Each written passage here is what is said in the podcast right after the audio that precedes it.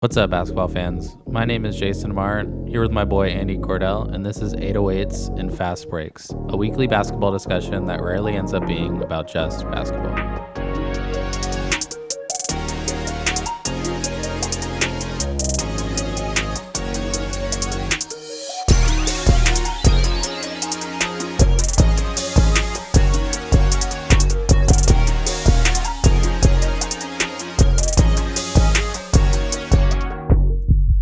Welcome back to 808s and Fast Breaks, episode 32. Happy Here Shaq. Day. Happy Shack. Shaq, uh, the Shaq episode, The Shaq episode, yeah. Miami Heat Shaq, Orlando Mhm. Shaq. Mm-hmm. And on this episode here, really in the in the spirit of our podcast name, it's going to be a pretty even split. We're going to talk basketball and we're going to talk music because we've been pretty juiced about all the new music that's coming out lately. Absolutely. Her Loss with Smithereens by Joji. Mm. I mean, you got Smino releasing. You had like Kenny Beats a month or two ago. You had Omar Apollo a little bit ago. Kendrick was six months ago. 2022 has kind of been a year, and it Oh my like God. Harry kind of snuck up Styles, us. too. Harry, Styles. Harry Styles, Styles. too. There you go. Steve Lacy. Taylor, Taylor Swift just dropped too. I'm pretty sure. I know. It's, it's a lot of music, man. There's Yeah, a lot so- of content this year. a lot sure. of music and it feels like it like i said just came right out of nowhere and we're gonna kind of like take a really like micro dive meta dive into like how we actually consume and listen to music these days how streaming has changed things how us being in our mid 20s has changed things uh, Mhm. all these different things we're just gonna kind of wrestle with some of those ideas um, just through the lens of those albums because it's been super fun these past like whatever five days listening to it.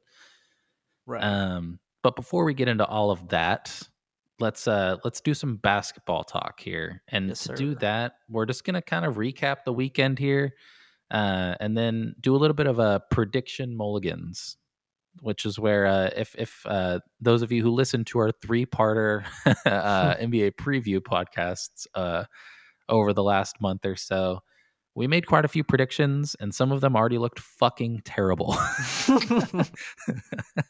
Very true. so we hold ourselves accountable here at 808s and Fast Breaks. We are going to let you know where we fucked up and where we wish we could have made a different prediction at this point because, you know, hindsight's 2020. Um, with that being said, my friend Andy, is there anywhere you would like to start? You want to go Eastern Conference, Western Conference? I'm, I'm throwing the ball over to you here. oh man, let's start with the Western Conference because honestly, it's been it's been nice for the Portland Trailblazers. So it's just like you know what? Let's just start with the West. I like it. I like it. You know. yeah, man. Portland Trailblazers sitting at seven and three right now, coming off just kind of it's a really dope road trip they're on right now. I think they're still on it. I might have maybe one or two more games before they come home, but you know they had uh, back-to-back games in Houston, of which they stole one of those without Damian Lillard, without Anthony Simons, um, and then again without those guys, they got blown out by Houston on, on a back-to-back um, visiting their home court. That's t- to be under to be uh that'll happen, I guess, is what I'm trying to say. You know, Right. Right. um, but then they come back yesterday in Miami.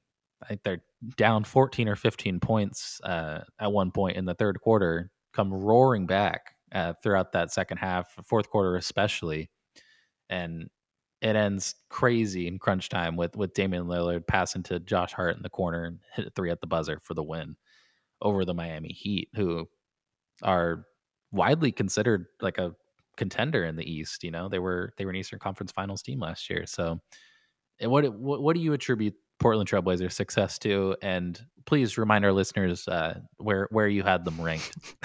Yeah. oh man. Oh man. All right. I'll uh Fortunately, guys, I had Portland at 11. Um currently the the third seed. Uh I truly don't know. But I feel like we're uh, every single fan base says this when their team has a huge turnaround, but I genuinely feel like we're seeing some really really special basketball coming from the Portland Trailblazers. Their offense um let me see. So their offensive rating if I remember correctly. Yeah, is 17th in the league. So you would think, oh, you know, an offense that's out of the top 10, like how are they how are they up there? But they got also they got a top 10 defense and also their shot selection and the way the whole team gets buckets is very spread out evenly. I think that's part of the reason why teams are having such a hard time, especially with the comeback offense. Portland has trailed numerous amounts of times during this road trip and have come back full force in the fourth quarter. And it's really, really cool and interesting to see that everybody is is willing to pass and move the ball. But then it's really hard to like guard everyone because you have spot up shooters in the corner, right? And those can be interchangeable. So if like Anthony just wants to sit in the corner, he can. And so Josh Hart too, right? Jerami Grant's hitting more of top of the key threes, but he's gotten some corner threes too. And all of a sudden, you kind of see everybody on the floor, and you're like, oh, no, this team can actually stretch. Like you know what I mean? Like Nurkic doesn't take threes, but he'll shoot one. He's gonna shoot two a game. He's gonna be open, right? Yeah, he feels exactly. comfortable with it at least. And it, it, I don't really feel like Portland's offense is ever forced. You know what I mean? I think that's a testament to Damian Lillard's pace on the team when he's on the floor too. How he's he really doesn't look like he's rushed at all this year. You know what I mean? Very methodical play from you know the lead guard of the Portland Trailblazers. I definitely agree with you, man. And the other big piece that that I want to point out, I guess, like two things, right? Is the depth has been like imp- really impressive. You know, Very. when you actually look at the team, right? I, I didn't expect to have the the Trailblazers to have this depth coming into the year, but they have like real guys. You know, it's not going to be household names, but they have real NBA players all throughout their starting lineup and coming off the bench. And we haven't even seen Gary Payton play for this team yet because he's still coming off that injury. Like you, they easily go eight deep, right? Because you got Lillard, Simons, um, Josh Hart, Jerami Grant, and Nurkic, right? And then you got Naz, you got Winslow, who's been a revelation. Mm-hmm. Um, we bring in Eubanks, who's a solid backup big. Shaedon Sharpe has looked great to start. Like, there's just all of these guys. Ke- Keon Johnson has been a solid you know, he's a backup guard. Like it's nothing special, it's nothing glamorous, but he plays tough defense and he can orchestrate the offense and get buckets in transition. You know, yep. it's like it's it's what you need your backup players to do. And they're doing it, right? So they were able to win games without Damian Lillard um when while he had that calf strain and now that he's back, like when they come back home, I feel like the sky is the limit, man. I'm I'm gonna look at their you know, the next games here. I think they play Charlotte and then they play the Pelicans. Every everyone's off today for uh, because it's election day. Election but tomorrow day, they got the Hornets, and then uh, what is that? Thursday they'll have uh, the Pelicans. Then they have a day off. They go to Dallas, and that'll be the end of the the road, road trip. Trip. Yep. I mean, I think it's. I think they probably get one of two of those back to backs, right? I think they probably might drop that Pelicans game, right? Yep. Just because that's yep. you know travel day and back to back. That's tough. Um, but yeah, I don't. I could go two and one. They can easily go two and one. They could beat Dallas on their home floor now that, that Dame's back. Um, so I just think it's it's cool what we're seeing from this team. The other thing I was going to point out is they've been really good defensively. Uh, I think mostly due to Chauncey Billups, but the biggest piece is is they close out defensive possessions. This is a really really good rebounding team, especially on the defensive end. You got Josh Hart that comes flying in. He's averaging almost nine boards a game as a freaking guard. Crazy. Um, and then you just you just have like long athletic wings, which you haven't been able to say about Portland all throughout the floor now, right? Exactly. Like Jerami Grant's a great rebounder. I already mentioned Hart.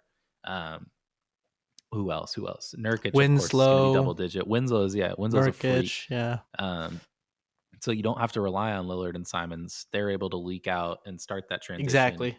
And, yeah. and, and get those uh, three pointers and, and just easy buckets in transition. So it's it's all meshed well, man. Like I'm it, it's what Chauncey's done has been awesome. Yeah, and I will say just one more thing, just to let play uh, people know that haven't watched Portland. The thing about their offense, other than just evenly scoring from almost everywhere, is almost every single guard and almost every single wing can run the pick and roll. It's mm-hmm. it's scary. Like, you know, and that's the cool thing about Portland is like the other night, um, when they hit the game winner, what ended up happening was I think it was in the beginning of the f- the end of the third or the beginning of the fourth where there was like three straight possessions where they just gave the ball to Justice Winslow just to get like layups or like Mhm. handle the rock or just set up the play. And it's like, wow, you get to rely on your wings to do that too. And then that just makes up for all these types of plays, you know, all these pin down screens or whatever you're going to set for Dame and Anthony and even, you know, Shaedon Sharpe if if needed, right? Like it's just there's weapons everywhere. And I think they just play with a lot of hustle. You know what I mean? I feel like a lot of these guys feel like we've been in the league for a little bit, but we don't have enough respect. You know, like people have moved around. Like I think the prime example is Justice Winslow, like being drafted to Miami. It's not really working out. He's moving teams. You know, like a lot of uh, chips on their shoulder. You know what I'm saying? Yeah, And I no, think- 100%. Yeah, yeah. It's just it's really dope. It's it's one of the best stories of the NBA season so far. Mm-hmm. Absolutely. Now on the on the flip side, Mm. I'm not just going to talk about one team. I'm going to talk about a whole city, Oh God. and the city of Los Angeles is down bad right now. um, Holy you know, shit, dude. they they they were supposed to have two playoff teams, and they're supposed to have four of the best 15 players in the league. It's tough. Um, but one of them being Kawhi Leonard just can't seem to be on the court for whatever reason. Still dealing with lingering issues from the ACL injury, even though he's already had 19 months. I'm not going to judge someone's recovery, but I will make light of it because it's, I mean, we've seen it from this guy before, man. It's like, it's not as bad as San Antonio, but like it's I think it's officially time to worry in Clipperland because when are we gonna see Kawhi? And I'm not just saying that as someone who traded for him in fantasy like a fucking idiot. uh, but uh no man, I don't know if we don't I, I predicted them to be the one seed this year. And like, looking back, that's pretty foolish because it wasn't a known commodity. You had a lot of risk with with Kawhi Leonard coming back from injury, Paul George coming back from various injuries. I was just banking on the depth of this team, but they just, dude, like Norman Powell looks awful. I don't know what's going on, but like that's dark horse six man of the year, not going to happen. He looks out of place. Like Morris looks like he's overstretching himself. Paul George is like willing them to every win that they get right now. And they're six and five, right? I mean, they're still on the right side of of 500 and they're still in the play-in race right now and it's i mean shit man we're 10 11 games in for all these teams. It's not it's not the end of the season but i'd be worried man. I think like they need to have a timeline. If we don't see Kawhi playing on christmas like hit the panic button right? Yeah. i don't know if they have a christmas game but i mean like around that time frame. Um then let's talk about the Lakers. I'm not going to talk about them too much because we spent a good chunk of last podcast talking about the Lakers, and I don't. We don't need another Lakers podcast around. Mhm. Um, but what the fuck is going on, man? Like this is just a shitty team. They're two and eight, two and eight. LeBron isn't. LeBron can't do what Paul George is doing, and will will this team to victory. And that's no slight on LeBron. This team just fucking sucks. like we're starting Troy Brown Jr. We're we're Matt Ryan is our like an uh, is our most dependable guy on the bench. Like I've never heard of this guy before. Like we got Austin Reaves starting. Anthony Davis looks like a shell of himself. Like really, like I think it's genuinely time. I was I I, I didn't want to like freak you out or anything, but I almost sent you um some hypothetical Anthony Davis trades to talk about on the podcast. We're not going to do it right now, but I think it's time to like entertain that option because you can't really trade LeBron. He just signed that extension yeah. and you wouldn't get the value that you would from trading Davis. You're already like you're already selling low on the guy um, compared to the price that you got him at. That huge trade. It's just a fucked up mess right now. And the only silver lining is that Russell Westbrook seems to be buying into the six man role, and his odds for six man of the year went from plus like a hundred thousand to plus one fifty in the course of fourteen days. Which I think is hilarious. I mean, So he's playing anyone- great off the bench. That's what's crazy. Great. He looks He's like playing himself. amazing. He's rocking the baby on dudes again. Yup. Like, it's just, I, I won't belabor the point. It's just a fucked up mess. That's the only way to describe it. Oh, No single trade is saving this team. Dude, it's so weird, dude. They're third in pace in the league, 102.9, but they're literally the worst team in the league offensively. Yeah, and It, like they were. it makes were, no they- sense. bro. You hear this? I heard this on another podcast I was listening to. This says it all about this team. You know how like last podcast I was, I think I wrote it down. They were they were first in pace and third in defensive rating at the time of our last podcast recording. Mhm. um i let's see what it is i don't have the number but all that's happened in the meantime is they played the jazz twice and then uh, they played the pelicans i believe and now they're 15th in the league in defensive rating like that shouldn't happen you're playing the fucking jazz like they had them hang over 120 points on their head twice back to back nights it's just bad man it's really really bad like I'm looking at it on basketball reference, their um their expected win loss is three and seven. Like they're right where they should be. They're two and eight. it's just a bad team. It I just feel man. so- they're starting Wenyen, so starting. Wenyen Gabriel, Troy Brown Jr., and Kendrick Nunn right now. That was in this. That was our starting lineup in their starting lineup the other night. Dude, what do you what are Laker fans gonna do with Rob Pelinka, man? Fire him.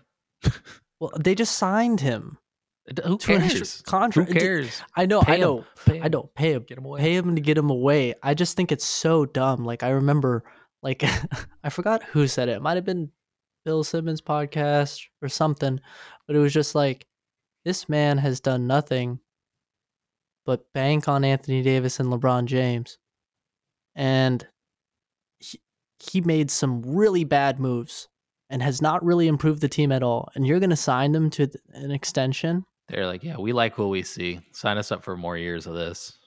I was like, dude, no shooting around LeBron. When has that worked?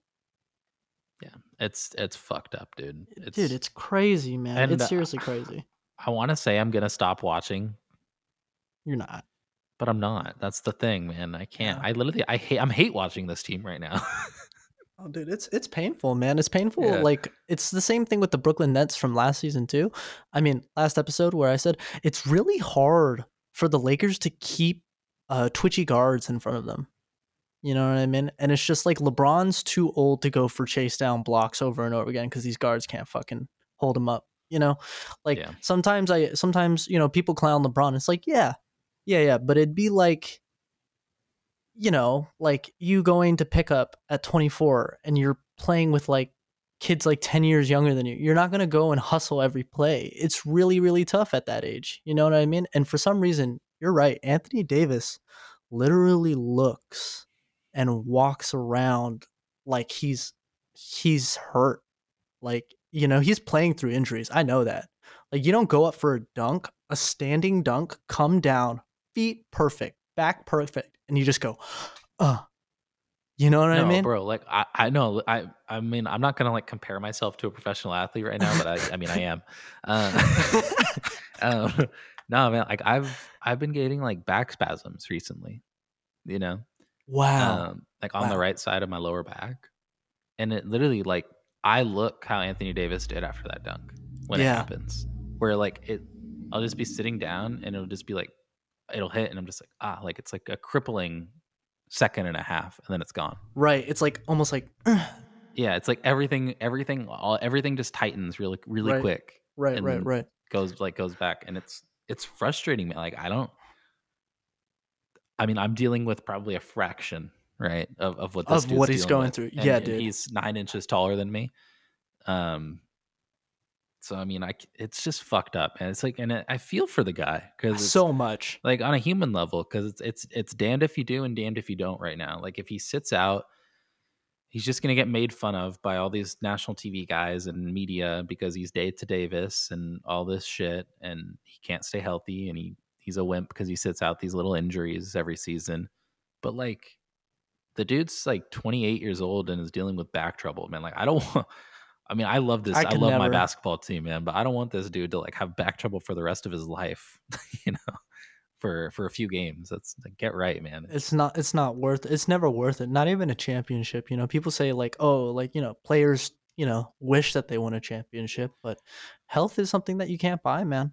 You know what I mean? And, and I don't know, dude. Like part of me just really thinks that like once Anthony once AD won, he lost the drive. He's not like, you know, and like I again, I get it. Because you gotta be you gotta be built different to reach the mountaintop and say, I want more. Right. You do. You, like I'm not built that way. Fuck no. I'm just not. Like I'll be honest as hell. Like I would be even more satisfied and lazy than all those like all these Laker players are right now who won that championship. I'd be kicking up, kicking up my feet. But I feel like he's like on a lesser level than that. Like he's just like he's chilling. Like he feels like a made man. You know? Sure. And he should be confident. I mean, it's only two years removed, really, since their ring, you know. And the drop off, like, it's it's not as significant as like something where we'd be like, oh shit. But I do think like the talks about Anthony Davis arguably being the best four in the league is kind of over. And I don't think it'll ever come back, unfortunately. And it sucks yeah. because at that size, his package, his skills are so unbelievably nice. Right? Like he's got remember like New Orleans Pelicans Davis, the mid-range jumpers, the spins, the dunks. He could do everything and now yeah. it's like he's just a shell of himself, like you said. And I think, yeah, it really just stems from all of his health issues. Yeah, it's a bummer, man. But yeah, we're not getting so the, that top five guy is is is gone coming back. Yeah, it's he's gone. Um, only one other thing I want to talk about uh, or just mention, right? Keeping the the theme of our California teams here. Um, Golden State again, like not not to that Lakers level of a mess, but like there's like some level of dysfunction going on. And did we bring this up on the last podcast? yeah, we did. Remember. We talked about it very like briefly. Okay, well, I might not have any more to add to that. Then I just want to say, like, I watched um, the Kings game highlights and like Curry like getting in an official's face and yelling at him for a miss. Like, like I'm like he walked up to that referee like he was about to fuck him up. Like I know he wasn't going to, but that was you know the manner in which he walked up to the guy, and like I've never seen Steph act like that. And I don't think it was just because of the call. I think it's, you know, all this stuff boiling over, right? And like definitely Wiseman, I'm about ready to call the dude a bust because he just looked like all the stuff that we were told he would be good at. He's he's really not good at. He's not. He's good not at. good at. Like he doesn't all. have a. He doesn't have feel as a screener. He doesn't have any feel rolling to the rim he can't shoot. He wants to get in these post up actions that Golden State will not give you because that's not part of their offense, and you're not good enough to get it, even if it was. like, he's, I don't know, man. Like, we obviously haven't seen him play enough to make that decision uh, on him yet, but it's very like Marvin Bagley vibes. Like, I got sold some bad goods here. You know, what was promised is not what I'm seeing from college and and pre NBA. Um, so hopefully the other guys step up. Um, and you know the Warriors are defending champions. We know they got it in them, and like I said, we're 10, 11 games in. They sit at 12 in the standings, four and seven. Um, and then the other team I want to bring up really quick, real disappointed in the Sixers. Think they're turning it around. They're five and six, but James Harden just got hurt and he's out for at least a month uh, with a foot injury it's maxi season. We'll see what he can do. We'll see if uh, Joel Embiid looks like the MVP candidate he did. I know we were talking a lot about him in the last episode. A couple nights ago, um, he dropped thirty. I mean, he was looking pretty damn good. It was, it was Phoenix, right? Yeah, I think so. Yeah, yeah. Phoenix, and they yeah. and they um they held Phoenix, if I remember correctly, like they they held them to a pretty low number um, scoring wise. Yeah, yeah Korkmaz also eighty eight points. Yeah, was it Niang or was it Korkmaz? One of one of the two was just shooting lights out, dude. They made like eight, nine threes. It was like a career. Yeah, uh, Niang made seven Niang, out of 10 threes. Seven, seven out of ten. Th- yeah, it was like a career high for him. I was just like, damn, man, yeah. like they still got pieces, bro. Like it's. I think. I think they'll be fine. Truly, I think Maxey's such a energizer bunny. You know what yeah. I mean? He makes and, plays I mean, easier for everyone. I wouldn't be surprised too. Like, I mean, I, I mean, the Celtics are a really good team. I'm not discounting them when I say this, but at the same time, like, I wouldn't be surprised if they if the Sixers end up winning that division right? Like they're in that division with um, it's it's crazy the uh, the Atlantic Division because it's the Celtics, um, it's the Raptors, it's the uh, the Sixers, the Nets. Like, it's a murderer's row. Like That's crazy. That's fucking crazy. Yeah, man. To see those teams more than the others, oh my god, it must be so sucks, frustrating. right? Four Yeah. times a year at least, right? So crazy. So crazy. Um, but yeah, I think that about does it for for NBA talk here. Like, I mean, other oh, one thing. If we're talking prediction mulligans, there's one that me and you both need to just hand. Ha, what is it? Uh, hat in hand. Need to come in and apologize for this take. Uh. No, are you ready to say it with me? Huh? Keegan Murray is not going to be the rookie of the year. Oh, oh yeah. and the fact that we picked anyone but Paolo Banchero is really dumb on our part. So dumb. God, Paolo's Um, lesson learned. Lesson learned. Don't get cute with the picks. Um, No. when you when it looks legit, it looks legit.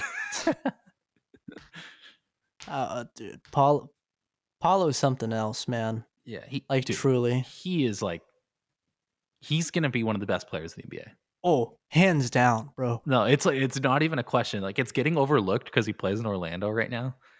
But he's hanging like 30, 15, and 5 on people right now. Like, I can only imagine what he'll be like in two to three years.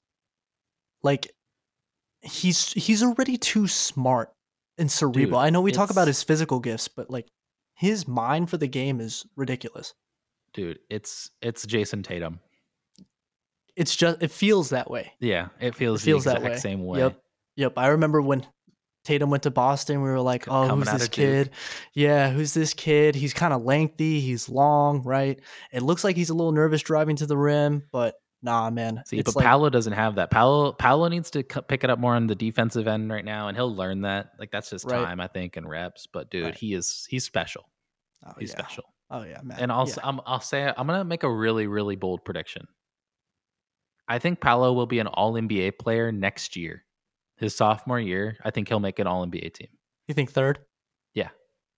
if not higher. I could really see it, man. Dude, I'm like I'm not trying to be like crazy or anything, but like ten games in, holy fuck. Yeah, no, no, no. Orlando hit it right. hmm Dude, I remember you and me on draft day, we were all like, what? Not Jabari? And like, by definition, like Jabari, like play style and how he plays and everything, it does fit Orlando better. The shooting, like, you know, and they, the perimeter defense, it's like, oh, it looks nice. But this is where Orlando was hella smart. And they're like, no, we're not going to take the paper fit. We're going to, we're going to take the guy that seems like he's just going to absolutely destroy the league. Um, Yeah. and nobody was prepared for it you know and i guess now he's just he's proven why he's the number one draft pick Oh, by far, and we can we can um, save the Jabari talk for a later podcast more so just because I'm I'm Yeah. hoping he picks it up here. Um, like I'm not gonna I'm not gonna call him a bust ten games into his career. That's just silly. Um, but would would have hoped to see a little bit more out of him at least this point, and now he picked up a little injury, and I think he's day to day. So Mhm. we'll Mhm. see. We'll see. He's in a tough spot, man. That Houston team is bad. Yeah. Bad, and they got guys that just want to score. Exactly that's what i was going to say is everybody looks like except the role players it's mainly jalen and kpj where they kind of really dude. look like they're like balling for themselves you know what i mean It looks like a pickup game when they play. yeah i mean don't get me wrong jalen green's hella fun to watch But Yeah. like it's like team basketball. Like we're talking about a professional league here. Like, you know, you spend your whole life training for this shit. Like I, I would wish that there was more organized ball play. But it's just kind of like baby Houston ex- again, except instead of two James one James Harden, you have kind of like two baby ones, you know? yeah. No, we'll see, man. It's it's they're they're in it for hopefully not even Wembanyama, man. Like I mean, I'm not saying of course if they get the number one pick, they pick him. Yeah. But like just in like some like little twisted thing, I want them to fall second just to get Scoot because that's gonna help Jabari the most. Oh You yeah, know? get a true point. Yeah. like yeah, I don't know if they of course if you can get Wembanyama, you start to build around him. But like it's not like they need the big the thing they have going with Smith and Sengun uh, and Garuba, that like three headed monster of bigs has the potential to be really cool already. Right. Um, and of course, like I said, Wembanyama would fit anywhere. So if you can get him, you get him. But Scoot would be awesome there. I'm just kind of Yeah, curious he would what's be. going to happen. he would be. Um, anything else you need to add as far as like stuff you need to, to get off your chest, prediction mulligans, um, stuff from the last week before we move on to Drake and Joji? Uh, Giannis is the best player in the fucking league In the world. Nobody, nobody can tell me different. Nobody, not not this season, not this season, dude. Yeah, there's something in Giannis, bro. He wants that second ring, bro. I. I, I I mean, hey, I, I put the money down on the Bucks over a month, like over two months ago. yeah. Well, We- good. w- good. I'm ready to. I'm ready to hit. Trust me, I think you will, dude. Especially with, dude. I still don't understand how they're doing this without Khris Middleton. You know Dude, what I when mean? When he comes back, like I, I imagine it's actually going to be that. That's probably when they have the worst stretch of their season. Ironically, is is working when they back. immerse him, yeah, I know. It's been it's been a he'll be while on a for him. minutes restriction. I imagine they'll work him back uh, into that offense. But mm, yeah, I can't believe they don't have him, and they're nine and one, right? Yeah, no, no, no. It's just every single. Well, I'd say mainly like obviously the big three with Chris out, like you know Jrue and Giannis, but Brook Lopez is having another small breakout season. He's going off. Oh yeah, For my dude, they fantasy, have they have yeah. the number one and two defensive player of the year candidates right now, and him and Giannis. So insane, dude. It's like- cool. Yeah, yeah. It's um, it's 2021 all over again. You know, because that's what ended up happening and helped them win the championship too. Was their anchor defense when Brook and Giannis are on the same page, like, and like funneling, and then Brook is Brook is one of the best drop coverage defender bigs in the league. He's just he just understands that spacing for some reason that I feel like a lot of other bigs are really struggling with. Um, and that's just what kind of makes them unstoppable. Uh, like rim defense is crazy. Best team in the league. Absolutely. Um, you ready to uh to move on here? All right.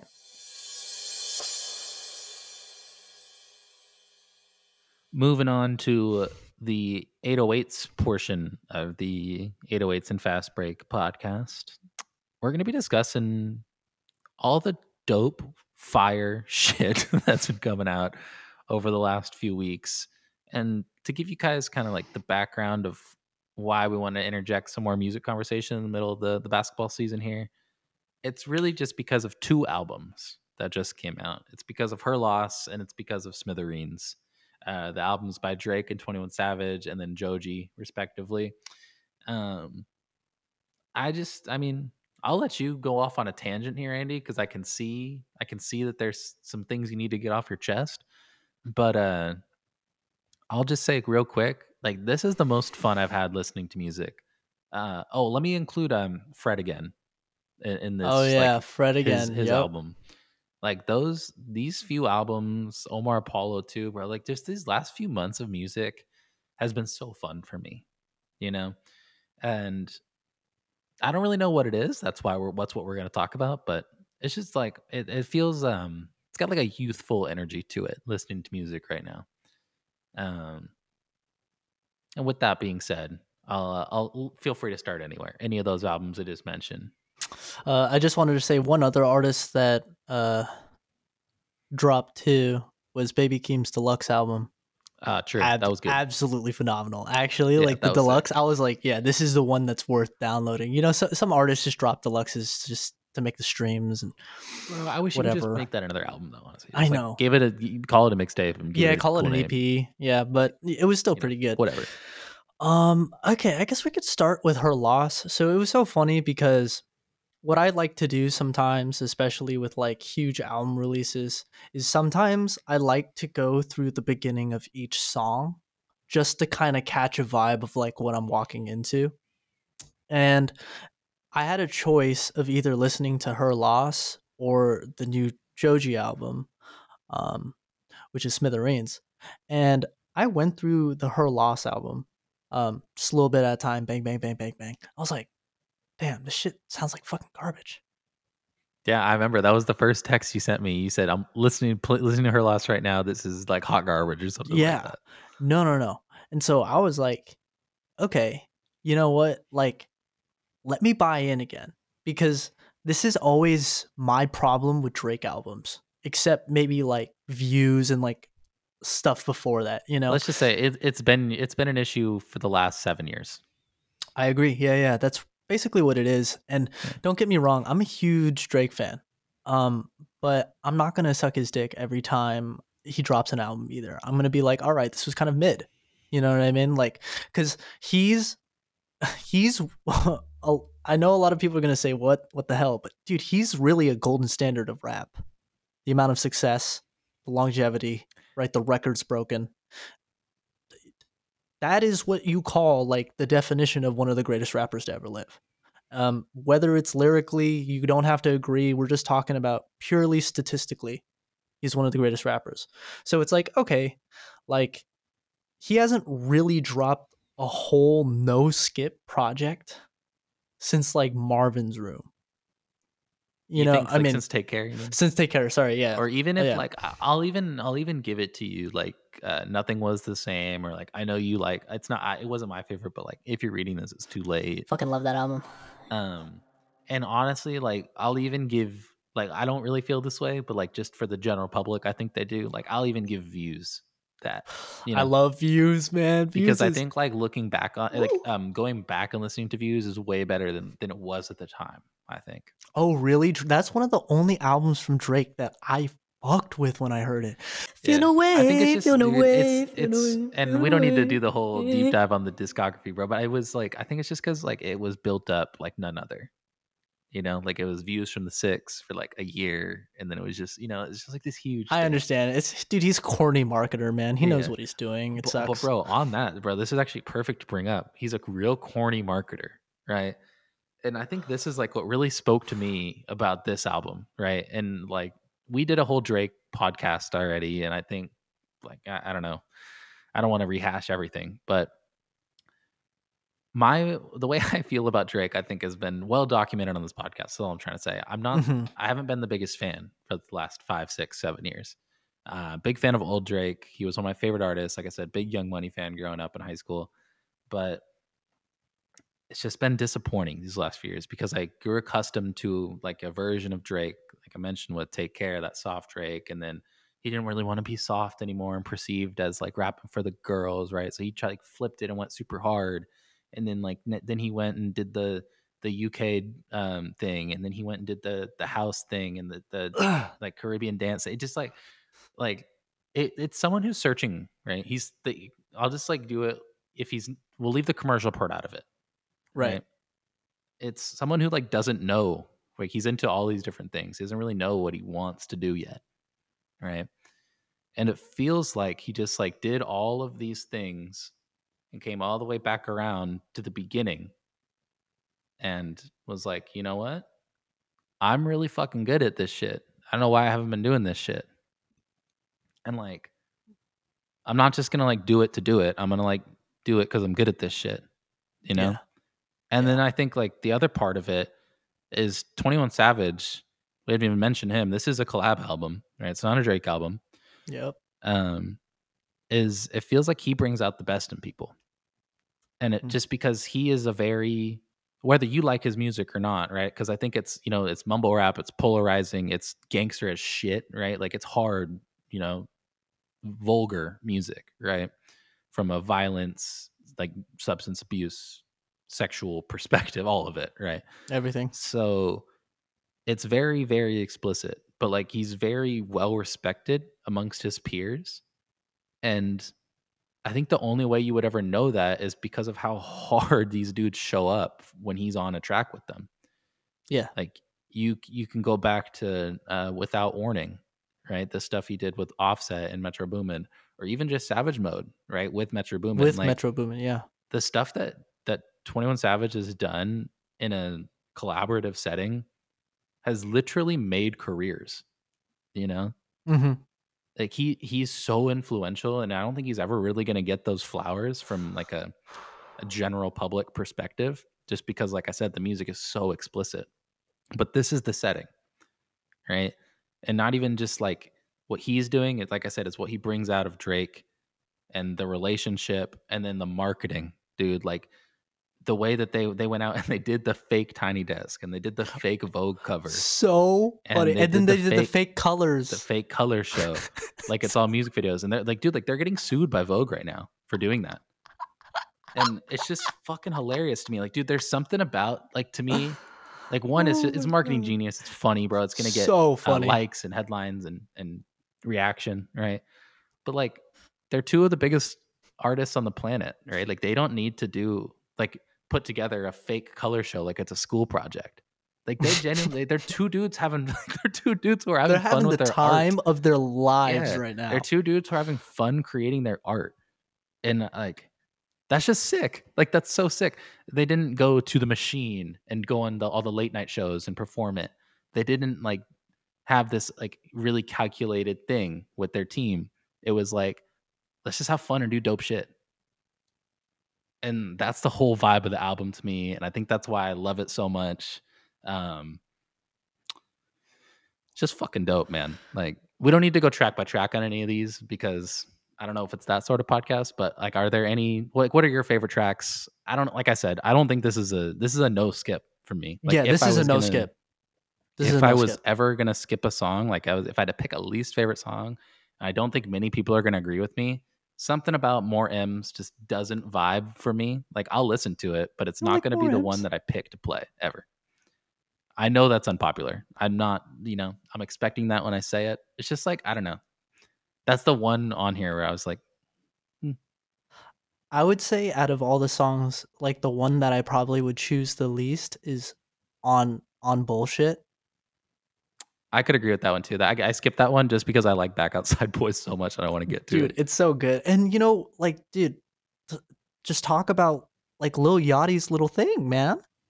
Like Yachty just on there in the back, you know, like just having the time of his life, ad libs. I was shook because I don't remember if I actually sent the text to you, but I like was thinking about it when I f- listened to the song and then I like went back and rewound it and listened to it again on the first listen. I thought it was like some Childish Gambino, "This Is America" ad lib shit where he had because I thought I heard Uzi after I heard Mm. Yachty, and I was like, "Wait a minute!" And then I thought I heard Cardi, and I was just like, "Wait, are we getting all the? Are we getting all of the like this generation dudes to do ad libs on this?" And I realized it's just it's just just Yachty, doing all the voices, kind of Yeah. his doing his this thing. It's just so cool. Did you know It's that so he cool. chose the album cover too? Yeah, he dude, what he's a he's a producer on like three of these tracks. Yeah. I dude, it's He's crazy. it, how he's the glue, bro. Remember? Okay, you remember when we talked about um ASAP on our um uh series, playing it by ear Right, series, and we right. talked about um Joe Fox, how he was the glue of all that Allah album. Yeah. L- Fucking Lil Yachty is the glue of this album. Kind of insane, dude. it's perfect. It works so well. Yeah, and I think that you know it's so funny too. That song, that flow for "Back Outside Boys," if you just listen to it, Yachty wrote that. Back outside, boys, twenty-seven on the strip, ready to die. Like, dude, and you can just hear, like, you know, Yachty's voice is so throaty and like kind of just sounds a little muffled. Like, you can totally hear him rapping that, and it's super cool because I I'm not a big Lil Yachty fan. Like I don't go out of my ways to listen to any of his projects or albums. I think he's a feature king where he absolutely kills almost every feature he's on. But it it's kind of cool for him to like really be able to have this type of influence on one of the biggest artists in the world. Like cuz he's just a cool dude. You know? I love Lil Yachty. I'm glad you do. love- I love Lil Yachty. I mean, I think it's a little weird that he only eats like pizza, but like other than Bro, that, he's he's literally a rugrat all grown up. Like, you know, like you said, he just eats like pizza and drinks soda and like makes music. He's just a goon. Like, yeah he's he- it's it's beautiful that out of all the artists that could have been potentially part of this project drake and savage were like nah like Lil Yachty's cool like you know um but going back just to some songs that i really really like um Give me three. Give me the top three. top off top three head. okay not in any order but major distribution Treacherous Twins. Oh man, this third one's gonna be hard, but Circo Loco for me. Dude, the Daft Punk sample in that is so sick. Oh So my sick. god. One, more time. One, you should call me one more time. You know the head was great. oh yeah, all right. Don't do romance. It's like, oh so my god. good. I will have to say, there are bars. There are bars in here. This is the thing about Drake that I think really pisses people off. But like, if you kind of switch your mindset and see how funny this shit is, that Drake be rapping sometimes. Um, first line from Circo Loco. I've been blowing through the money like it grow on trees. I've been fucking on a French bitch. C'est la vie. Like nobody gets away with that but him. you know? Um, but bro, I wanted I wanted to make sure you said something that you said to me um a few days ago when we were talking about this. When you just I guess I'll frame it for you like this. Talk to me about how Drake makes music for women. Oh, yeah, yeah, yeah. And so, listeners out there, I'm sure you guys know a lot of people find Drake corny because it's kind of like it definitely is catered towards women, especially towards like later in his career. But Drake's writing process is literally just having conversations with women and then writing it artistically, getting a team together to fill in the gaps. And so there's a lot of there's a lot of things on this album that are super catchy, especially on something like Rich Flex, right? 21, can you do something for me? And obviously he sounds a little sus. Like, but it, it's all fun and games. But Drake's a marketing genius because who else is going to be singing that in the clubs? Girls. When they're at a concert, all the girls are going to be screaming on top of their lungs 21, can you do something for me? And that's what he does, man. He writes Instagram captions. Like his whole discography is Instagram captions. And I know that might be corny for some people, but that is extremely, like, extremely hard skill to have. Because I wouldn't say there's more rappers out there, maybe Kanye's discography of like everything's a caption. Like everything works very, very well Wayne. and Wayne too. Yeah, Wayne. Wayne is a great one, and then obviously Drake be learning from Wayne, right? It's just kind of like it's super cool to see him be able to do that. Obviously, get away with a a bunch of corny bars, but it's absolutely phenomenal. This Yeah. album. How about that one? You my treacherous little twin, you my twin. tre- like the way he delivers. I was telling Alexa, I was like, he literally made this song. Like, I know it's like talk about how hood they are, the actual content, but I'm like, that hook was made for sorority girls. Oh yeah, no, no. The know? bar, the bar, literally in the first bar said 500 million out the face. I feel like KK. Yeah. like Kim Kim K. Like, come on, dude. Girls are gonna be screaming that, dude. And that's what makes this super cool, is because, dude, the beats are hard, man. They're hard hitting. This this production, I'll let you go into it too, because you're just, you know, telling me about this earlier, but I agree. I think this production brings out the best in both of them. Um, and it's it's overwhelming because you get the sex appeal, right? Like you get the sex appeal, you get the women singing the stuff, but then the guys are throwing down because this is some mosh pit type shit too. You know what I mean? People jumping up and going crazy at clubs and stuff. It literally is the perfect balance between those worlds. And Drake is Yeah. the perfect embodiment of that. yeah, like Rich Flex is like it's it's a it's sicko mode. It's a sicko mode Yeah. type song. You Yep. know the way it has like three, uh, might even have four switch ups uh, if you include the the um, spoken part at the beginning. Yeah, Rich Flex actually has let me double check here. Yeah, it has three samples in it. Yeah. And then there's the 21 Savage line where you know he mimicked Meg the Stallion, which I thought it killed me, bro. It killed me. It's so, so funny. funny. um, but yeah, like shit like that, where it, like the this the beat switches, it, it just it works, man. Like it, it feels theatric, and like the dude four, 40 went say that. off on this too. Like this, the mixing is crazy on this. Fucking crazy. Like Oh I mean, that, I know this is like your arena, but like when I and my untrained ears can hear shit, it's like impressive. Like I remember you were telling me to listen to this in the car. Yeah. So good, so good in the car. Yeah, dude. Um it's something about like I forgot obviously Noah's on this and I think Noah he does he does certain things um Okay, this is going to get a little technical, but there's a tool that like most music production has where uh you it's called an EQ and there's like a spectrum of frequency and like you you can do certain things to like certainly remove some of those sounds but in all reality you're dampening so let's say I have like a very high spectrum sound, something like a really, really high lead.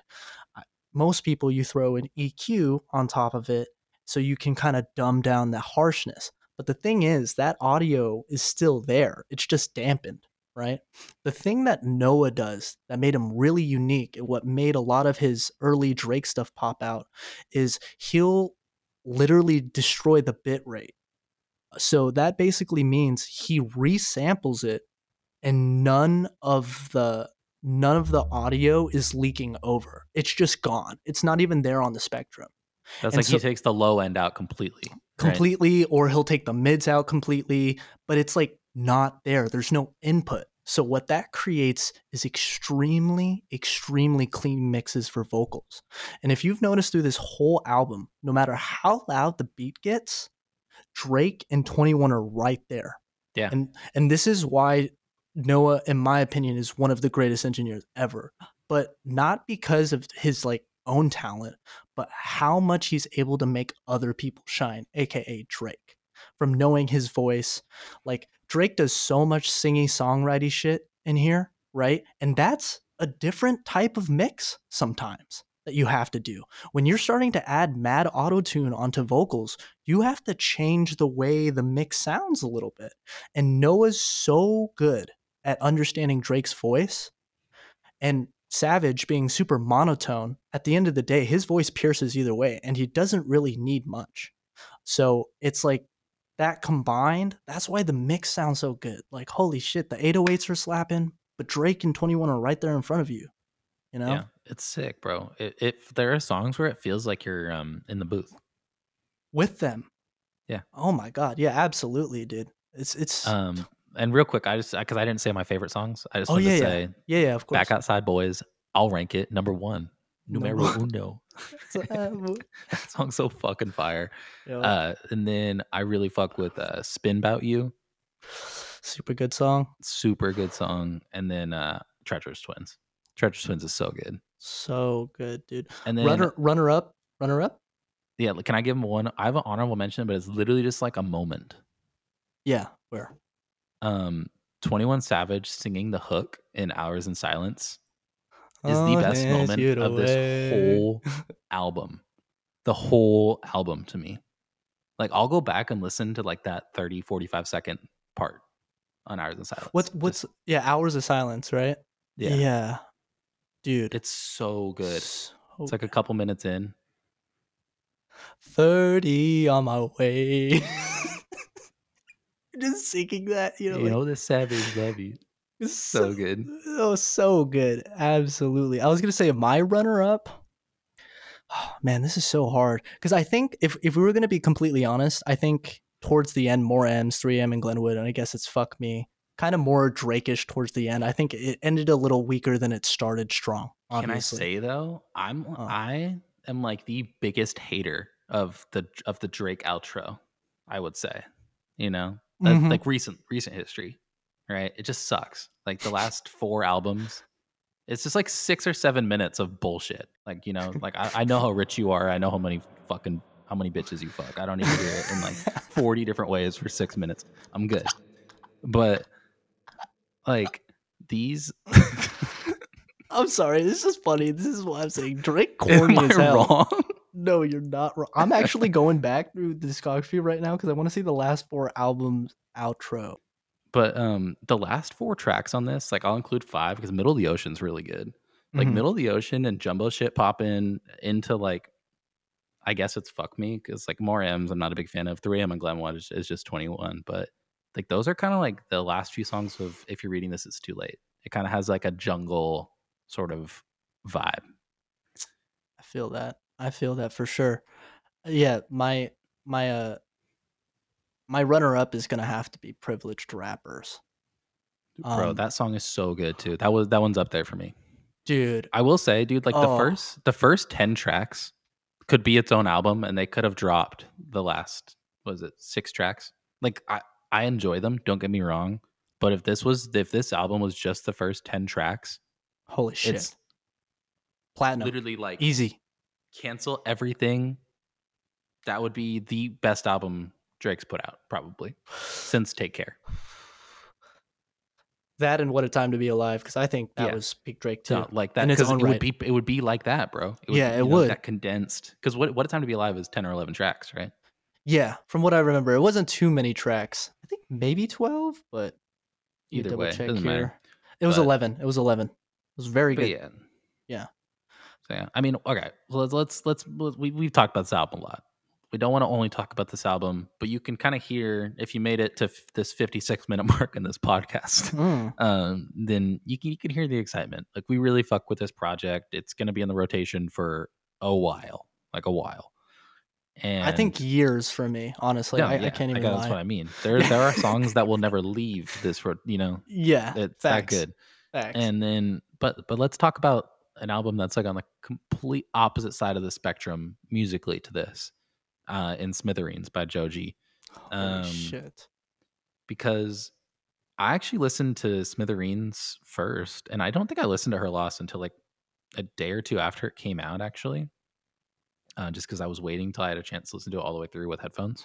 hmm But dude, Smithereens for an eight minute album, or sorry, eight eight track album, twenty five minutes. Like it, it's so like deep and to me like full of substance without saying much. Moody, the attitude, like what did we call it? It's uh, it's happy haunting. Yeah, happy haunting. It's happy haunting music. Um, and if no, if you don't know, like I don't know how well known Joji is. I guess he's he's been on TikTok, bro. Like he's he's got TikTok songs. He's well known. But like if you only ever listen to like Slow Dancing in the Dark and Glimpse of You, which is the first track on this album, Glimpse of us. Yeah, glimpse of Glimpse us. of Us, sorry. Yeah. Um, do yourself a favor and like just go look it up on Apple Music or Spotify, J J O J I, and just vibe out. Like put on any of the albums, put on just the top songs. Like Joji is Joji's one of those like underground kings, genuinely. Yeah, for that, sure. Like he's not actually underground, but like just not as well known as he should be. right. And like this album for me, it just like it puts me like sitting in my bed at 16 years old, like just got broken up with, like, you know, like right. so sad. Like think it's the end of the world, but you just know it isn't at the same time. Like it's got that vibe to it, and it's like it's when you're when you're like older listening to something like that. I think it's kind of got this like weird blissfulness to it and like ignorance to it, Mm-hmm. and it's just like full of hope. It's it's just beautiful, beautiful music. I'll, I'll let you talk about it. I needed to get Yeah. off my little ta- my soapbox there. Dude, I Beautiful, beautiful album.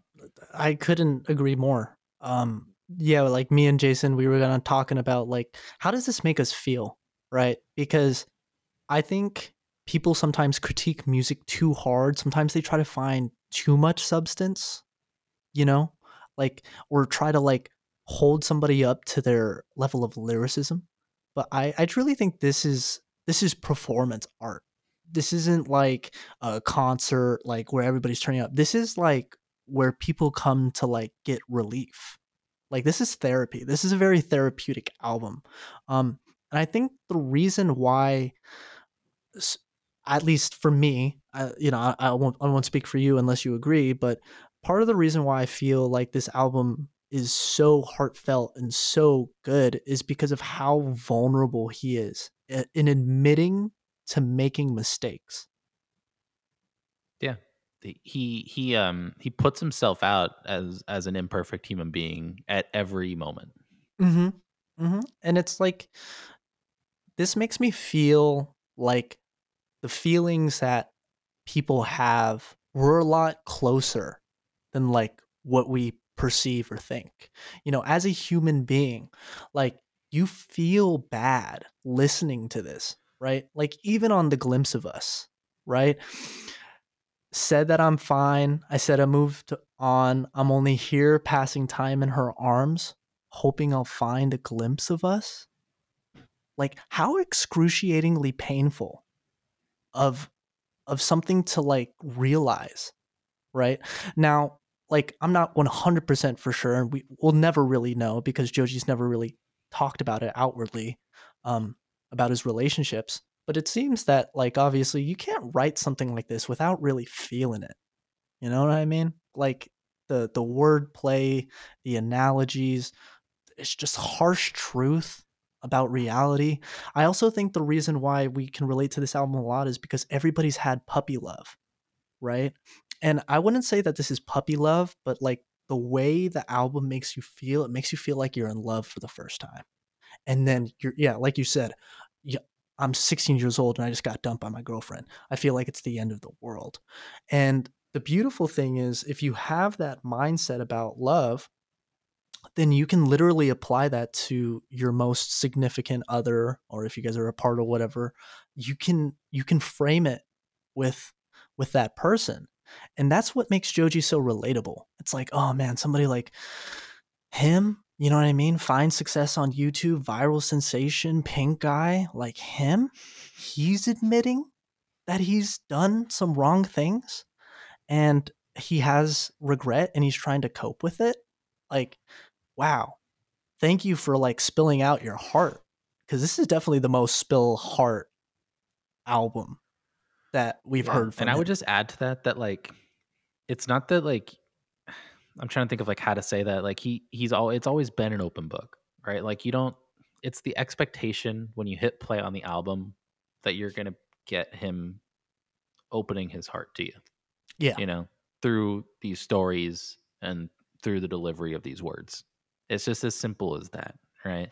It's not like it's not this like you said it, it- this is performative art right and like we were Mhm. talking about drake and 21 right it's literally they're just fucking around and having fun right like i think joji's just fucking around and feeling shitty you know what i mean and like it's not it's not like hey come listen to this thing that i made to help me feel better it's come listen to this with me while i wallow you know Yeah. It's it, it's you're I guess the best way to say it is like you're listening to it while he's in the middle of the healing process is what it sounds like. It's not Yeah. resolved. None of this is resolved. N- You That know? is that what a great point. Nothing that he has said on this album feels like it's come to a conclusion. It feels like it is an ongoing process of therapy, Yeah. you know, therapy and like whatever he needs to feel out, you know. But to quote him, it's feeling like the end, and I don't think it'll get better. God damn. That's the second track, you know, like it's it's just it's special, dude. And like I won't belabor the point, bro. We can just gush over this thing. Uh, but for the sake of time, I don't know if we should. Right, right, right. No, no, no, Um, no, no. We don't need but to. just like talking about like how we like how we consume music right and like Mhm. why we're so excited about these types of releases i just kind of wanted to to frame it and like use these as an example use music from the past couple of years earlier this year like we talked about artists putting out dope stuff right? Kenny beats i think is one i forgot to mention even too uh, with Louie. But all throughout this like do you feel like the way you consume music has changed over the years? And i'll frame it like this right? Like do you think that like we do you think that we as the general public as people who listen to music right? Whether i'm a casual listener i just listen to the radio or i just have my playlist that i've had for years or i'm up at midnight on thursday for every new release type of listener like do we do a good job of setting expectations for ourselves in this sort of media landscape? That's kind of what i'll leave it at. Mm, um, and the reason i ask it like that is because i i think of like netflix i think of streaming from a video perspective and tv and movies right. and i think it's gotten really um distorted our expectations and i think we're so open about it it's like it's not even a secret it's part of the marketing even now right we're like like severance we both watch severance um Yeah. on apple tv and we Phenomenal show, guys. Please watch. Please Yeah. watch. but like we binge watched it, right? We watched the the eight, I think it was like eight episodes, right? We watched them all real quick, and like now we're just stuck in this holding pattern, waiting for the next season, you know. And it's not like gonna occupy my life or anything like that, but like I think that that does do do something to the way you set expectations. Like you shouldn't be it, it not everything should be like opening gifts on Christmas morning. Not everything's supposed to feel like that, you know? Like Wow. there's supposed Yeah. to be there you know things things have varying levels of excitement. That's just how things work and like not everything is going to hit the max level that you've achieved before and like to relate this back to music, like I'll use uh like using Frank Ocean, it's super easy. So I'll just do this example, right? Like Blonde came out and we hadn't heard from Frank in years, right? It was like four years um, musically. And now it's been six more years since Blonde came out. Right. And like we've had some stuff intermittently, but like the that coming out and it came out like right when Apple Music became a thing, you know? I remember like they gave out the two weeks of free music free Apple Music with the, the album or some shit.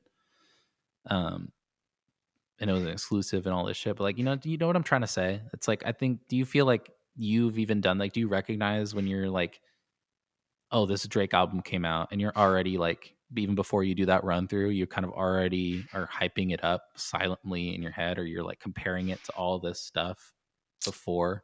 Like you have this catalog because you can literally see the Apple Music um, album covers scrolling through the phone in your head as Right. you go through and start to compare it before you even li- like. You get what I'm trying to say? Like, do you feel like any of this stuff, like, w- like we're fucking it up for ourselves Oh, that yeah. way? Oh yeah, for sure. But it it doesn't make it any easier that the music industry is extremely oversaturated now. Um, you know, even 6 years ago, right? Like if we're just talking about come up artists, you know, we're talking like new heads were like Playboi and Uzi, Trippie Redd, XXX, you know what I mean? Um my music consumption obviously has changed quite a lot. And what kind of sucks is I was definitely into that SoundCloud era, right? Like, and um, you were as well. We would share SoundCloud songs all the time, you know, all these independent artists. But what ended up happening was eventually SoundCloud was not able to like maintain these artists.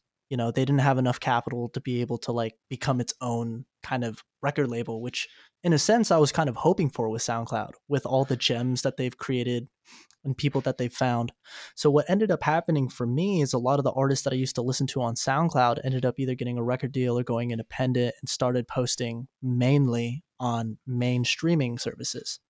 Um, artists like Trippie or XXX, you know, like completely one like 180ing, you know, like and in a that, and sense. sorry to interrupt but that just like you can keep going after i said but like that's just because distrib- distribution became super commoditized for all of these streaming services and super easy to do from an independent standpoint or cheap from a label standpoint right which Yeah. contributed to all of this too Yeah, because uh, the physical copies that you have to make for albums, you know, like the promotions and everything like that, you know, eventually when everything becomes digitized, it just becomes way more commercial and easier to access, you know. And that's that's what ended up happening is a lot of the artists would transfer over to like a main streaming service, like, oh, finally, you know, like X is on Apple Music, like that's nice, like I can add it, you know. And a lot of these streaming services too, like whichever one that you use, if if you know Spotify or Apple Music or whatever you're using, the the interface is so nice and organized. It kind of keeps you like bound to what you're using. And um, what ends up happening is you can have so much music on your phone, and you know you just hit shuffle on that bitch, and you're gonna start comparing. That's that's the thing is the immediacy that you were saying like right like we anticipate right and then we compare and then honestly as listeners our biggest fault is that we try to create narratives right? Like to explain how things are going on in the outside world. Like people do it all the time not just in music but in all aspects of life. But i think for music the problem is that people don't understand that even drake man he's capturing a moment. You have to take that moment for like what it is right? Like because then you don't support the artist. You don't support the growth right? And people don't seem to understand that constantly anticipating and comparing things is ruining the experience. You're not being present when you're listening to it. You're not you're not there, right? You could say that you're there, but you're not giving your full attention to this album because you already have your mind running through all this material that's been released. Top of all the artists that have come into the game, it's kind of hard to find new art that really sticks out and stands out. And a lot of stuff that comes out in the streaming area now, you know, 2016 and past, a lot of it's been bad too. Yeah, and on that on that point, like I, we were kind of tossing this question back and forth in the the pre-show planning stuff, right? But like, do you feel like that that oversaturation has lent itself to like why we we being me and you, right, feel like there aren't really like, I guess the the immediate classic album has kind of died, and it's so few and far between. That like, do you feel like that oversaturation and you're able to like everyone's able to kind of create their group no matter how big or small that group is, like you can be a fan of whatever artist and feel like it's a stadium, you know, when it's on your phone and you can see the interaction. Right. You know what I mean? Like, dude. Okay, not only is it oversaturation, but streaming is the one that did this. It, it's the killer for this because, like, if you look back, right, like even when music was digitized, you still had to buy the album.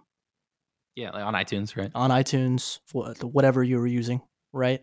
And you know, a lot of kids did it. Let's be honest. Like everyone, all 50 states, we all use some torrent or LimeWire or something to get these albums. But uh, for the people that did support, that's what kind of made it a classic, right? It's like everybody fucking bought that album. Like oh, they paid dude, top dollar. good point. Yeah, like dude, take I care, can, like, bro. I can remember buying the Carter Four. Yeah, and I can remember buying Take Care. Yeah. So it's like that's why it's a classic is because so many people bought it. Like they were like, "Yeah, I'm gonna spend 16 bucks on that's this." That's crazy, dude. Okay, if so you think it about really it like is that. it's streaming like, to you. It, like it really is. When I let's let's um do like two. I'll pick a few albums that are like blatantly classic, right? Like if I if I'm on Apple Music and I go have Good Kid, Mad City, right? I'm listening to Good Kid, Mad City, and then I'm listening to like I don't know, like a uh, My the, Beautiful the Dark Oh Chronic. I was gonna say My Beautiful Dark Twisted yeah, Fantasy. My Beautiful Dark Twisted Fantasy, or like mm-hmm. the Chronic, right? Or just like any classic hip hop album, right? That like is generally widely accepted as a classic, right? Like the fact that like all of those, all it takes for it to be mine is an ad button. That like it's it's commoditized all of those, and it's equivalent to the single that this whatever XYZ SoundCloud artist just put out through distribution that like me and you could put out, right? Like it doesn't it's not hard to get a song on Apple Music. No, right? not like at all. It just takes you, a little bit of time, but you can do it. It's a little time and and yeah. a and a couple dollars, I'm pretty sure, right? Yep. Like so I get it, dude. Like and I don't know if we were going to I don't know if we were going to get to an answer. Like that may just be one of many answers for this. Um For sure. I mean, that's I my perspective like, on it. Yeah, I just think it's a super interesting conversation, right? Because like I find myself going through phases with music more so than I ever did, where like I'll just have periods where like no, I don't really listen to music that much right now. Like of course I still do. Like I think it's weird when people just don't listen to music, but like I'm like no, like I'm kind of like on the podcast grind right now. You know, or like like right now for example, like these past this past week, 2 weeks, even a month, like I've just been I'm so behind on podcasts right now. Like you know, just like only been listening to music. Only have music in my ears. Always have music on the speakers. But like there'll be times where like I just I'm not really feeling that, and I just I need the new like news of like all my all the sports podcasts or whatever pop culture shit, right? Um, that I'm taking in. But it's like again, there always needs to be something, something in the ears. But uh, there's something to that, right? That like, do you go through phases with it too, or like you feel like you fall like do you feel like you fall in and out of love with like the act of jamming to music nowadays? Or is that like just me being like uh reaching for th- something there? I'm not saying i feel that way i'm just trying to pose a question. I i personally for me i don't know if you're reaching or not like i will say i have phases with music where i don't listen to certain genres. That yeah mainly, that's kind mainly, of what i'm talking about that's yeah, like kind of what i'm talking about like trap like, and rap I, like i'll take a break yeah yeah, you know, or like um, I have times where like I really only like like kind of like folky alternative, you Mhm. know, a lot more like singer songwriter guitar type stuff. And, Right. like I'm I'm off a lot of that right now. I'm like I like I'm like EDM right now. You know, like I was talking about Fred again and like Yeah. some of this other like Yeah. dancey type shit that I've been listening to. Like I don't know, got on that before. Never been never been in that arena. It's just kind of fun, dude. Like I'm enjoying it's I think like the thing is, and maybe this is the phases thing, where like I feel like I go through phases. This is the better way to say it. Not that I'm like falling in and out of love with it, but it's like I'm really into like the discovery of new music again. Where like I think that's what I fall out of. Like when we were talking about the the SoundCloud era of 2016 for me and you, like constantly sending shit back and forth. Deep diving. Deep that like that Deep that doesn't happen as much, I'll say. And like I I'm just just in terms of like, yeah, the frequency of how much we have going back and forth, I think for you too. And like but like over the last few days, it feels like that's picked back up because the energy of all this stuff coming out just fills it right back up, right? And you want to do all that. So I'm just I don't know. I'm curious if like artists and record labels notice that sort of momentum or if they're able to notice it or they're completely oblivious to it and they're only looking at a number. Right. I feel like that'd be so hard to measure, you know, in any type of way. Like just in terms of a business, it's like how how are you able to measure certain things? I think the only thing that I've heard of is sometimes it's the economy, right? Like when the economy is going through like inflation or a recession, usually the music's tempo picks it back up that makes sense. to liven the liven, you know, the burden Yeah, of the makes sense, economy. dude. And it's just like I guess yeah, with that, like every more and more people have shared experience, right? So Mhm. more and more people would relate to the same things. Right. Um, just interesting, bro. Like it's like music is part of the human condition, dude. Like it's just it's part of us. It's so interesting, you know. To, I don't know for me to geek out on. Yeah, one last thing. Um, I just wanted to say the reason why I feel like I go through uh phases, especially with hip hop and trap, um, is because almost everything is hip hop and trap now in some form or variable. That's a good point because it became the new rock and roll. Exactly. And so what ends up happening is like you'll get these weird variations of like really niche parts of hip hop influenced music. Um, like hyperpop, for example, is a mix of like EDM, like trap, and a bunch of other stuff. Because the drums are definitely hip hop, but all the breaks and the little like stutters and stuff, that's definitely like EDM influenced. So you're starting to hear like the same kind of drums, the same kind of flows.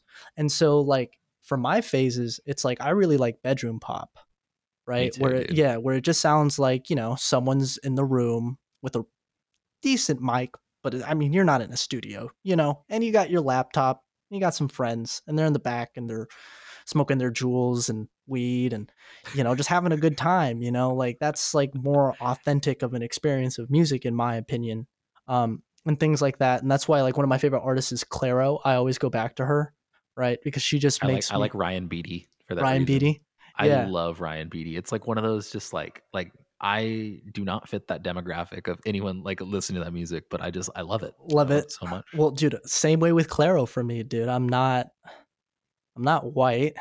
I'm not like a 16, 17 year old girl, but it, shit slaps, man. And that's the kind of oversaturation that I'm talking about. Because hip hop, like you said, has become the new rock and roll, like it's everywhere now.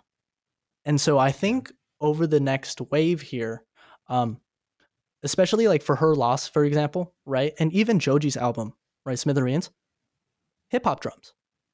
Like, but it's how they added the variation, right? It's how they added the little things that made it super unique. And I think that new wave is finally going to start like overturning a lot of the experiments that has been happening over the past four to five years. Um, because I think now a lot of artists have kind of understand, okay, we need to have some kind of hip hop influence, but how can I still sound like me? You know, how can I still provide something different?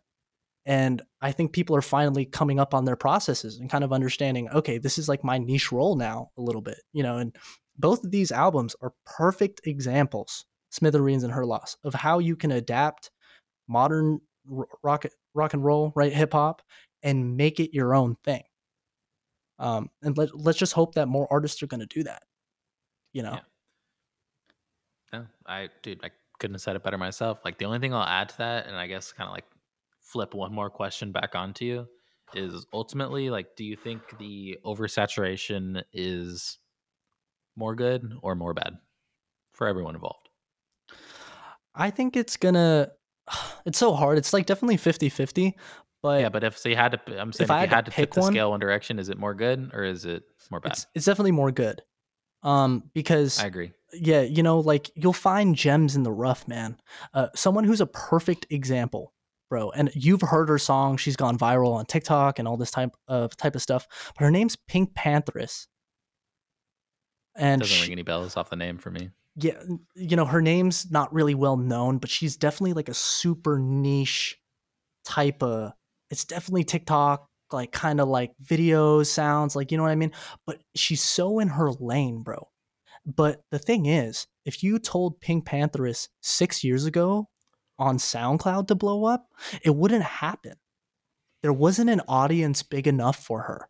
And so no, dude, this- that makes sense. That makes sense. It, it's worth it. It's worth it for these tiny gems. Of course, we're gonna have to filter through all the BS, but the beauty of it is that I think a lot of people have good music taste from all genres. So it's like at some point you're gonna find someone that you would have never found before if it wasn't as saturated. Yeah. And I think on that too, like you can kind of flip that and like just like there there's someone for everyone too. You know? Like music is listening to music is such a and again, I'm speaking from my experience, like intimate activity, you know? Oh yeah, Um and emotional at times to where it it brings me a lot of joy to know that there really aren't many people out there who can't relate to some sort of music, you know? for sure. You know what I mean? Like it's like we talked about Joji being therapeutic to listen to, and it's just like whether that isn't like you know like death metal is therapeutic for people, not for me, but um, Right. it, it it is for some people, and like that's pretty sick, honestly. Yeah. Yeah, for sure. I mean, music just brings people together, man. Especially Yeah. when you're dancing, and just having a good Bro, I've been dancing around the house so hard lately. I, oh God, dude, if there was like a, if there was a camera in my shower, I'd go viral. I, I'm doing crazy moves out there, no, man. you wouldn't. You would be canceled.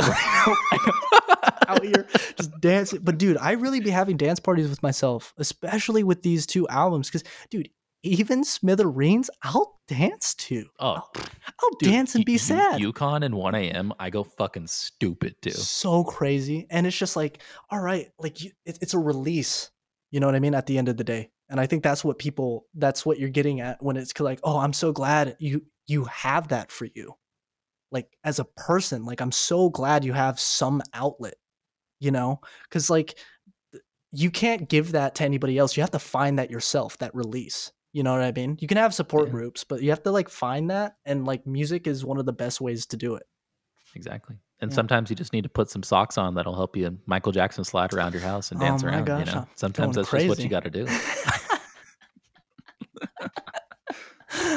oh my gosh. Um, but no, man, th- this is honestly this was a fun ass conversation. It Dude, I was. just It was. shit, bro. This is like the this is like the foundation of our friendship is just geeking out over new releases. Like, Oh man. How many times have we sent each other songs, dude? It's uncountable. No, bro, this was this was dope. Uh, and for everyone listening, please, uh, please just go hop in that new releases tab and and give give this stuff a listen. Um, and check out some of the other stuff that we've mentioned throughout this podcast. All the artists, I'm just anything that I remember. Like, go check out Kenny Beats. Go check out Omar Apollo. Go check out Clairo. Uh, go check out uh, f- fuck, I don't know, Purple Panthers, Pink Panthers. Oh yeah, Pink Panthers. Pink Panthers. I don't know. Yeah. Yeah, bro. Just like there's so much dope stuff coming out that like do yourselves a favor and listen to the whatever Apple Music or Spotify is creating for you. Those AIs do a fucking great job. Honestly, they learn you in a scary way.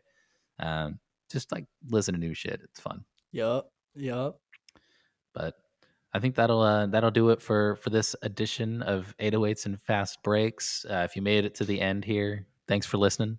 this is a Mhm. long one, um, but but super fun, like I said, and uh, I think that'll do it for us. Uh, anything else you need to say before we jump out here, Andy? I actually do.